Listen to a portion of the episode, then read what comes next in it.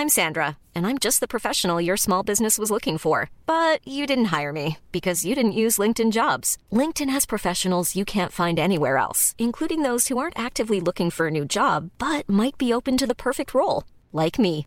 In a given month, over 70% of LinkedIn users don't visit other leading job sites. So if you're not looking on LinkedIn, you'll miss out on great candidates like Sandra. Start hiring professionals like a professional. Post your free job on linkedin.com/people today. Ce samedi 24 février marquera les deux ans de l'invasion à grande échelle de l'Ukraine par euh, l'armée russe. Et deux ans après, l'armée ukrainienne se retrouve en difficulté. Le président ukrainien Volodymyr Zelensky pointe euh, notamment du doigt le soutien insuffisant de pays occidentaux. Mais alors, où en est-on concrètement sur le terrain? Que demande l'Ukraine? Et est-ce que cette année marquera un tournant important euh, dans la guerre? Après cette déclaration assez alarmiste Salut, c'est Hugo, j'espère que vous allez bien, c'est donc euh, le sujet à la une des actualités du jour. Alors je le disais, hein, le président ukrainien Volodymyr Zelensky a reconnu en début de semaine, je cite, une situation extrêmement difficile sur le front. En témoigne par exemple la prise de la ville ukrainienne d'Avdivka à l'est de l'Ukraine par euh, les forces russes samedi dernier. Mais cette prise d'Avdivka, ce n'est pas la seule difficulté que l'Ukraine connaît euh, en ce moment. L'armée ukrainienne fait aussi face à de nombreux assauts de l'armée russe sur le front de l'Est et sur le front euh, du Sud. Et sa population aussi fait face à des bombardements. Selon Dmitro Likovic, qui est l'un des porte-parole de l'armée ukrainienne, la Russie en fait possède actuellement un nombre important de véhicules blindés et attaque désormais avec, je cite, des petits groupes d'assaut et une qui opère activement. Or, du coup, face à tout cela et face à ces avancées euh, de l'armée russe, eh bien, l'armée euh, ukrainienne n'arrive plus à suivre en ce moment. Alors, il y a plusieurs raisons, plusieurs choses qui peuvent euh, permettre de l'expliquer. La première chose, c'est que la Russie a tourné son économie vers la guerre véritablement ces derniers mois.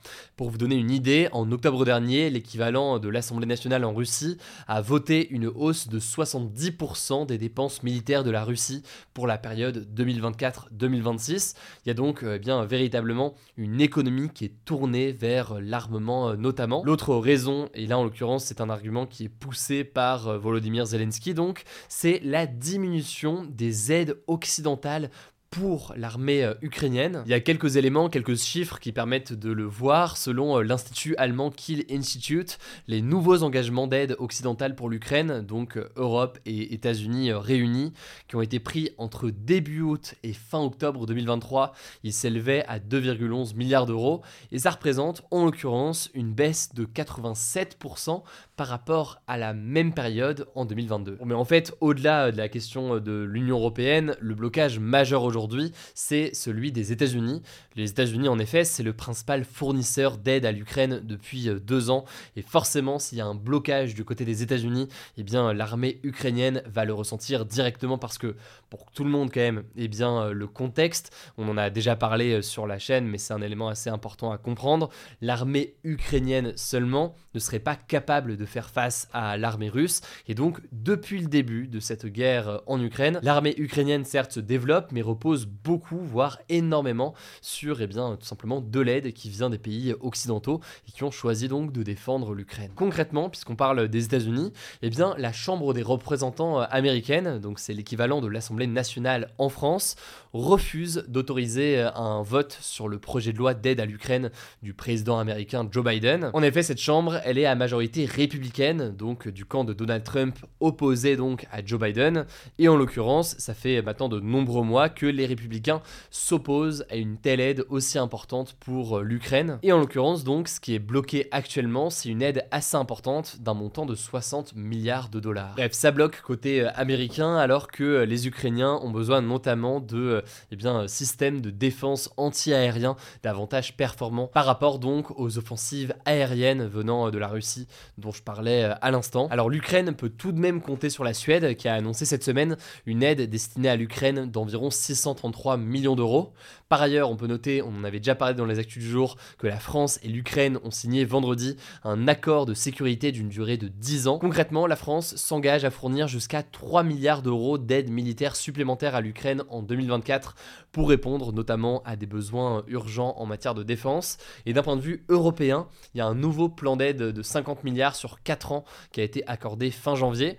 Mais cette somme, selon les Ukrainiens, elle n'est pas suffisante ou toujours pas suffisante pour eh bien, répondre à la demande et répondre donc notamment au fait que l'aide américaine de son côté est bloquée. Autrement dit, et notamment lors des élections euh, européennes qui arrivent au mois de juin, il risque d'y avoir un débat important sur l'aide à accorder à l'Ukraine. Surtout que c'est vraiment un sujet qui fait euh, beaucoup débat, y compris au sein euh, des gouvernements et des populations européennes. Et sachant que d'un point de vue d'ordre de grandeur, selon le Kiel Institute for the World Economy, l'Europe devrait doubler le niveau et le rythme actuel de son soutien en matière d'armement si elle voulait totalement remplacer l'aide militaire américaine en 2024. Ça paraît en l'occurrence extrêmement euh, ambitieux, d'où donc l'enjeu assez important pour l'Ukraine aujourd'hui. Enfin, ce qu'il faut quand même bien comprendre, c'est que au-delà donc des élections européennes à l'échelle de l'Union européenne, il y a aussi des élections euh, présidentielles aux États-Unis euh, en novembre. Et en l'occurrence, si Trump remporte cette présidentielle, lui qui est du camp du parti républicain, ça pourrait avoir un impact très important sur cette aide. Vous l'avez compris, hein, il est beaucoup plus frileux sur l'idée d'accorder ces aides. Enfin, on peut noter que l'opinion publique évolue aussi au fil des jours. Selon un sondage de la fondation Jean Jaurès publié ce mercredi, 50% des Français approuvent toujours la livraison d'armes à l'Ukraine, mais c'est une proportion qui est de moins en moins élevée. C'était environ 65% il y a deux ans. Voilà donc pour ce sujet qui me paraissait intéressant à analyser aujourd'hui pour la situation très délicate de l'Ukraine en ce moment. Et encore, on n'a pas évoqué notamment la question de l'agriculture en ce moment avec tout le débat, y compris en France, sur la question donc des aides à l'Ukraine. Si jamais vous voulez en savoir plus en tout cas sur la situation euh, sur place, on avait fait un documentaire en Ukraine il y a environ un an et demi où j'avais été sur place avec euh, mon équipe.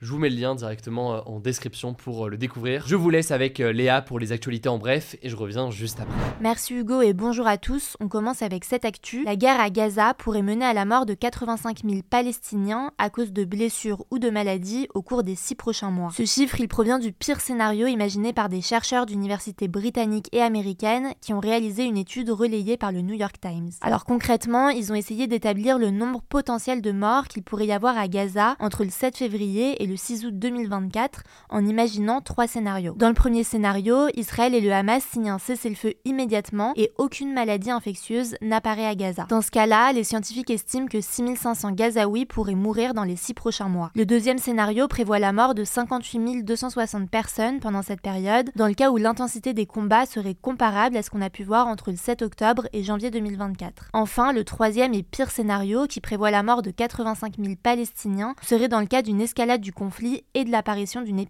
à Gaza. Depuis le 7 octobre, plus de 29 000 personnes sont mortes dans la bande de Gaza selon le Hamas, seule source disponible sur place, un chiffre relayé notamment par l'UNICEF. Deuxième actu, en France, Emmanuel Macron souhaite organiser un grand débat avec les agriculteurs ce samedi au Salon de l'agriculture à Paris qui se tiendra jusqu'au 3 mars. Il s'agira, je cite, d'un échange avec un grand nombre d'agriculteurs comme il l'avait fait lors de la crise des Gilets jaunes en 2019 selon le vice-président du syndicat agricole, la FNSEA. Environ 200 personnes, des agriculteurs, des syndicalistes et des associations devraient y participer d'après le Figaro. En tout cas, les actions des agriculteurs se multiplient ces derniers jours en France et ils ont d'ailleurs prévu une manifestation à l'ouverture du Salon de l'agriculture ce samedi. On suivra ça. Troisième actu, toujours en France, dans le Loiret, six hommes soupçonnés d'avoir échangé des images pédopornographiques, donc des images sexuelles de mineurs, de plus de 120 enfants et adolescents, ont été placés en détention provisoire entre avril 2023 et début février 2024, selon les informations de France Inter.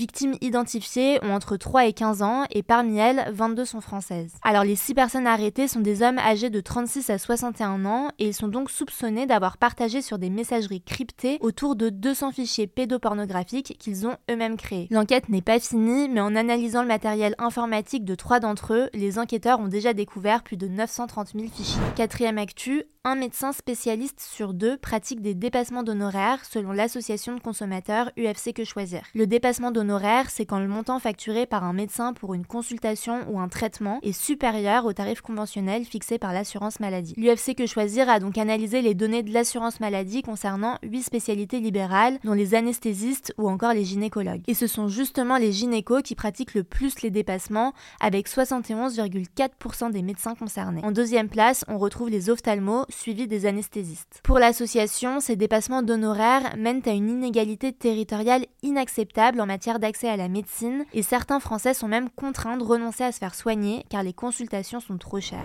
Cinquième actu, 95% des jouets vendus sur la plateforme chinoise Temu sont dangereux pour la santé des enfants, selon un rapport de la Fédération française des industries du jouet publié ce mardi. En fait, fin 2023, la Fédération européenne des industries du jouet a acheté 19 jouets sur ce site pour les faire tester. Il en ressort qu'aucun de ces jouets n'était conforme à la réglementation de l'Union européenne. Alors concrètement, ces jouets peuvent entraîner des coupures et les enfants peuvent s'étouffer ou s'étrangler avec, par exemple. Temu a déclaré avoir retiré ses jouets de la plateforme, mais pour la Fédération européenne, ce n'est pas suffisant, car d'autres jouets dangereux pourraient être mis entre les mains des enfants. Elle demande donc aux autorités de prendre des mesures contre les plateformes comme Temu qui vendent des jouets dangereux. Sixième actu, le nombre de bagages dans les trains TGV Inouï et Intercité est désormais limité et les voyageurs seront bientôt sanctionnés en cas de manquement. En fait, maintenant, la règle pour le nombre de bagages autorisés dans les trains, c'était qu'on devait être capable de les porter tous en une seule fois. Mais elle n'était pas forcément respectée, ce qui fait que la SNCF a décidé de préciser son règlement. Et donc depuis le 15 février, chaque passager a le droit jusqu'à deux bagages étiquetés aux dimensions maximales de 70 x 90 x 50 cm, ce qui correspond à deux valises ou à deux gros sacs à dos par exemple, et à un bagage à main étiqueté aux dimensions maximales de 40 x 30 x 15 cm, comme un cabas ou une sacoche d'ordinateur. Alors la SNCF a précisé qu'il y aurait une période de tolérance jusqu'au 15 septembre, mais à partir de cette date, si la règle n'est pas respectée,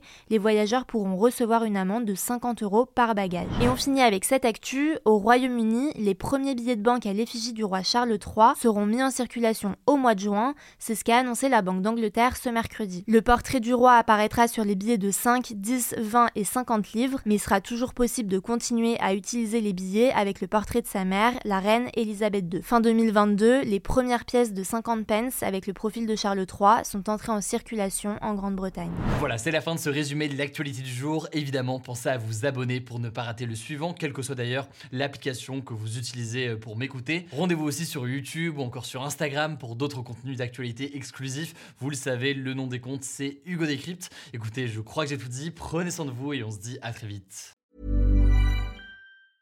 Mom deserves the best, and there's no better place to shop for Mother's Day than Whole Foods Market. They're your destination for unbeatable savings, from premium gifts to show-stopping flowers and irresistible desserts. Start by saving 33% with Prime on all body care and candles. Then get a 15-stem bunch of tulips for just $9.99 each with Prime. Round out Mom's menu with festive rosé, irresistible berry chantilly cake, and more special treats. Come celebrate Mother's Day at Whole Foods Market.